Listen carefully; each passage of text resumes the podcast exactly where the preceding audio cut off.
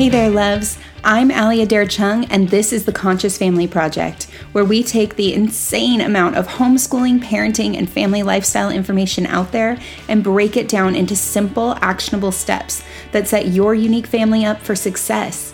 It is time for your brave decisions to reap big rewards, for your family life to be brimming over with joy for your relationships to be meaningful, connected, and fun, and for you to fully step into the freedom that the conscious family lifestyle has to offer. So, homeschooling is an extension of parenting. If you've been around here, you've heard me say that before, and it's absolutely true. As a parent, you have taught your child how to walk, how to talk, how to communicate with siblings, deal with big feelings, use a toilet, use utensils. Um, you have taught them so much. So, adding homeschooling is just a natural progression of that and expanding into other areas. Um, but it is, it's, it is an extension of homeschooling or of parenting. Sorry, homeschooling is an extension of parenting. Now, I have sat down to record this episode so many times, and every time I get a couple of minutes in and I just, I'm like, oh goodness, and I start over again. And I think that's because this is such a big and such an important topic that is influenced by so many things. So I've decided this is going to be a couple of different episodes. Um, and before we get started, there's something I want to make sure that you hear from me. And that is that if you are currently in a place with your child, um, a place on your parenting journey where your relationship is not where you want it to be, where you are in a space of having to expand a lot to make room for your child's growth, your own growth, um, as we figure all of those things out. If you're just having a really challenging time in your parenting journey right now, I want you to know that I see you, that it's something we all walk through at some point. Our children are growing and changing as rapidly as they can. And we have to expand and grow with them to meet their needs. And that is a lot. It's a lot. And so everyone has those moments. I just want you to know that if you're in that space right now, that I see you, I'm holding space for you, and that that does not mean that your homeschooling journey is doomed or not going to be effective. But we are going to talk about how solidifying, how strengthening your parenting journey and experience um, and your relationship with your child can make your homeschool even more effective and joyful. I just don't want anyone to feel like that is a barrier to them. You can homeschool effectively, especially if you're working in this area. So, with that being said, let's get started. So, the first and most important aspect of this is the relationship you have with your child. Having a solid foundation and being connected with them is going to be one of the best tools that you have. Now, if this isn't something that you have necessarily thought of or you feel like you could be doing differently or better right now, I have a couple of suggestions of things that have helped in my own parenthood. The first is to choose something you know your children like and do it with them. It is really, really it, it's it is that simple. It sounds a little kooky because I think we look at what kids do and maybe what your kid is enjoying, and it's not something that you think you would enjoy. And so you're just like, eh, that's kid stuff. But when we can come to them and into their world, it really helps to connect with them, to build up that bond, um, create some shared experiences, and you can have a lot of fun. Something that you may think is not fun at all can be a lot of fun with one of your favorite people. And this is how you make your children your favorite people. So get in there and play with them doing something that they love. So if that is football, and you guys, when I was touring as a singer, like it was one of the jokes, like like warm up jokes when we were meeting a new audience, to throw me a loaf of bread because I could never catch it. Now I have worked very hard on this, and I can now catch a little bit. I could definitely catch a loaf of bread, depending on who threw it. But um, you know, you don't have to be perfect at whatever it is they love. Just join them, be willing to laugh with them, get on their level, and learn about what they love. If it's surfing or football or Barbies or painting or, um, I can't even think, there's so many things, video games, whatever it is that your child is passionate about and enjoys spending time doing, join them, do it with them. Set a time for yourself to do it. So, if it's going to be once a week, set a time when you know you're going to make that a priority. Put your phone away and do it, even if it's outside of your comfort zone. Honestly, especially if it's outside of your comfort zone. The second way is to share something that you love with your child, but you cannot do it with the expectation that they're going to love it as well. You are doing it with the open heart and open door of sharing and um, showing them how you can share, showing them a way to share something about themselves. Okay, so you can't you can't go into it with an expectation, but share with them something you love. Um, I love old black and white movies. My children are little and do not appreciate them whatsoever, but they know that I love old black and white movies. And whenever they see something out and about that makes them think of it, they automatically come to me, Mom, look at this. Um, so we have that connection. We have something going on. The third is shared experiences. Now, one of the easiest and most fun ways to do this um, in homeschooling is read alouds. I know that seems kind of silly, but a family read aloud, regardless of the age of your kids, even if they're teenagers um, or even if they're babies, having a family read aloud, something that you guys are going to read and experience together and have inside jokes about and, um, you know, make a silly recipe from those shared experiences can be so valuable in building relationships. So, try those three things. They make a huge difference in this.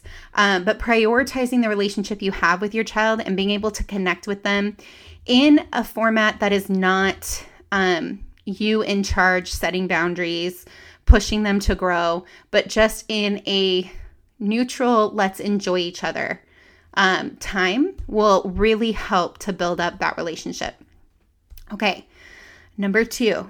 Now, this is kind of the opposite side having clear and meaningful boundaries.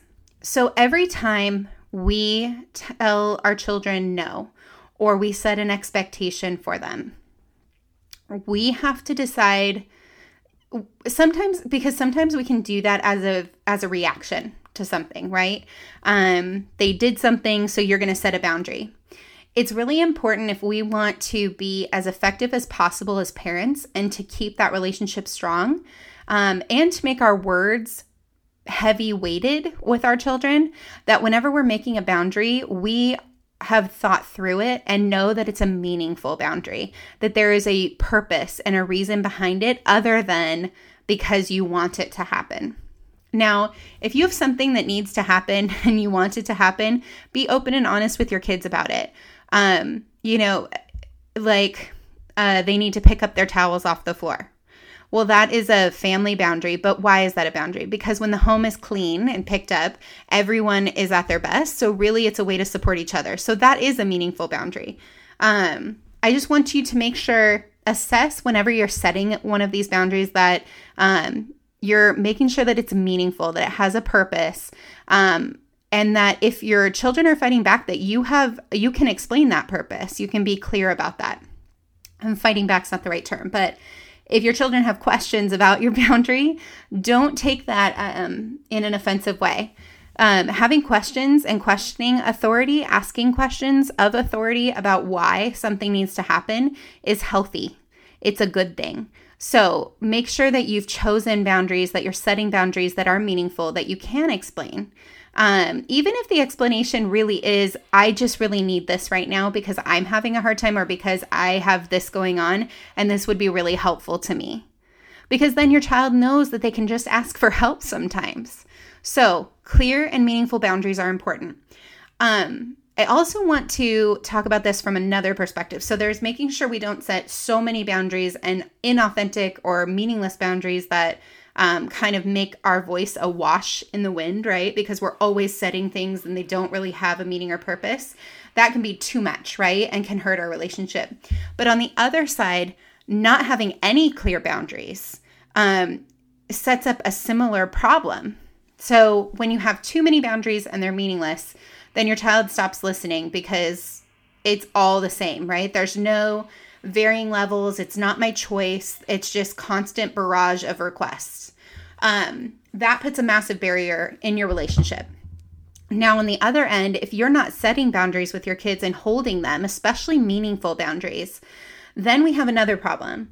And that is, I heard this analogy years ago from a, a parenting person, and I don't remember who, and I need to figure it out because I use this a lot. But he said that children, he was talking about teenagers, but this is true at any age. Um, what is the first thing you do when you get on a roller coaster? They put, buckle your belt, and what is the first thing you do? You pull up on the bar, right? You want to pull up on the bar and just make sure that if you're going upside down in a loop de loop, that you're in there really, really good, right? So, human beings are the same, especially children, because children are put in a position of needing to trust you and know that they're safe. If you don't have clear boundaries, they don't know what, like, meaning that they're pulling up on the bar and it could fly open at any second right? Because there are no clear, defined boundaries, that meaningful boundaries are not held and, and kept, right? So then you have a situation where your child feels insecure, unsafe, and not sure of what's going to happen. And you can have big emotional explosions. You can have over, like, trying to control situations. All kinds of things can happen because there isn't a clear boundary. There isn't that safety belt there. So I just I want to talk about both sides because it's really easy to get stuck on one side or the other depending on your environment. If you come a, from a very authoritarian um, environment and all of the people around you who have parented are giving you advice to be in power, in control, in charge all the time, it's easy to put so many boundaries that are meaningless and just there for control. And if you're in an environment where people are like, no, no, no, no, you you want to let them do their thing. Don't don't do that. Like give them space. Or you had an authoritarian growing uh, experience growing up, and you really want to have something different. You can go so far to not have any boundaries, and then have your child feel like they're not sure that if something happens, they're going to be okay. So, um, you know, an example of the not sure part would be when our children are having hard time and uh, like having big feelings, really upset, really saying things that they wouldn't normally say. If we respond to that with a whole lot of big feelings ourselves, or we walk away, then we're telling them that they're not safe with those feelings, right? That there is a limit to what we will stick in there with them for. But when we can stay and stay calm and hold the boundary of you can have big feelings, you can be upset, you cannot speak to me unkindly, meaning like call me names or things like that, and you cannot hit. Little ones hit, they do it. You can have big feelings, you can be upset. I will sit here with you, I will be with you because I love you, but you cannot do those things. Now, that is not unkind. That is kind to set those boundaries, and that's appropriate to set those boundaries and still allow them to have the big feelings. So, I know this can be a big concept. So, if it's a lot, message me. I'm here for you. But we do have to find that sweet spot in the middle. And the easiest way I have found to find that sweet spot is to say every time that I want to set a boundary, I check in with myself and say, okay, how does this boundary serve my children? And how does it serve our family? And how does it serve me? And if it has meaning in one of those areas or all of those areas, then I know it's a boundary worth setting. If it doesn't, then it's probably not a boundary worth setting. And it's something, you know, something to discuss at another time or change my approach to. Now, if I'm in a situation on the other end where things are happening that I just really don't like, my kids are saying unkind things, they're throwing things, they're hitting, they're doing things like that, that is a sign that you have not set boundaries and you need to figure out what boundaries would change would make it clear what behavior is appropriate and safe and would allow them to grow into their full selves because if you have a child who doesn't have any boundaries what is that going to be like out in the world so think that through and if there's behaviors and things happening that are really hard for you what happens if those behaviors go out into the world we're not helping our children if we don't set boundaries on those behaviors so Find the middle ground by checking in and seeing if that boundary is meaningful. And keep boundaries, hold them. Hold them at peace. Don't not with big feelings of our own, right? We're going to hold them in a in a safe, calm way. But we're going to hold those boundaries because we love our children, because we want what's best for them. We hold the meaningful boundaries. Okay. Number three, can you believe there's more? All right, consistency. So this kind of peels off of both of the ones we already talked about.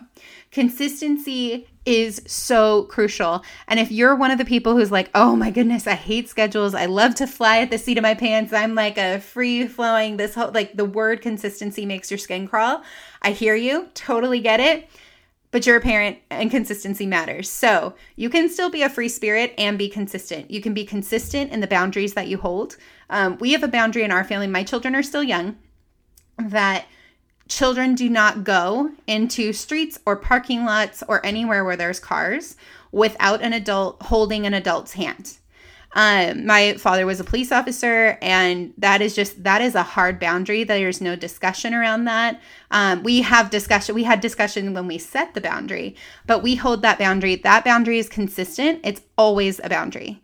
It's a boundary regardless of what other adults are around or situations we're in. My kids know that that is a consistent boundary in our family with our children with our people. Um, so consistency really matters because when we don't keep consistency, kids don't know what the rules are. They don't know how to play the game, right? Like if you sat down to play Monopoly and you had no idea what the rules are, or you play it with a three year old who changes the rules every few minutes, there's no way to win. So we want to set our kids up to win. And that comes from consistency. So consistency in our requirements and expectations. So that means that our boundaries, right? We want to be consistent in what we expect of our kids and what um, those boundaries are that we have as a family um, consistent in how we respond to situations. This is probably the hardest part of parenting effectively. The hardest part because we are humans too, and we have a lot of feelings wrapped up into all the things. And parenting can trigger uh, all humans in a way nothing else can. And so it can be very challenging to respond consistently um, when our children have behaviors or big feelings or make choices that we need to address. Um, and this is something that takes a lot of work and takes time that you have to have grace for yourself with, but it is important. It's important to have consistency in your responses. Um, taking a deep breath, responding first with peace and clarity, um, but we need to be consistent in our responses. And the last one consistent in our rhythms. So we need we have to have kids need at least a loose structure to operate in. Um, they need to know what to expect. It's the same like pulling up that roller coaster bar.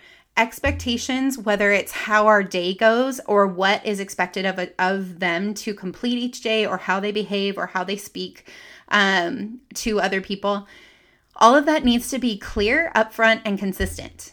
We cannot be arbitrary on what we expect or how we live day to day. It's too much to ask of young brains that are growing so rapidly. And when we can be consistent in these three areas, be consistent with our rhythms, our responses, and our requirements of our children, your relationship is so much freer because you're not spending the relationship trying to navigate these things, right? Trying to negotiate or get people's feelings back on track because this is this is your homeostasis. It keeps things in homeostasis. So consistency. Now, how do we get to consistency? that is the big part, right? Um, so home it, it's doing the work, and we're going to talk about what doing the work looks like. Homeschooling is parenting on steroids. and I don't want that to discourage anybody who is new to homeschooling world, but you do need to understand this.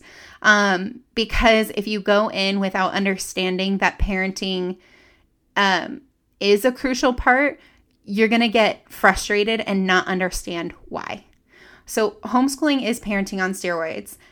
It's parenting, and parenting on its own shows you your flaws, right? It shows you your strengths, shows you your flaws, shows you areas that trigger you or that are a struggle very quickly. We all have that happen the first all nighter we pull with our newborn. It just is a part of parenthood.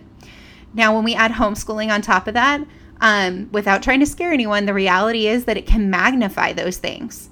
And so, and that's okay. It's okay as long as we are willing, as adults, as parents, we are willing to look at those flaws, look at those triggers, um, honestly and be willing to be humble and do the work and try better next time.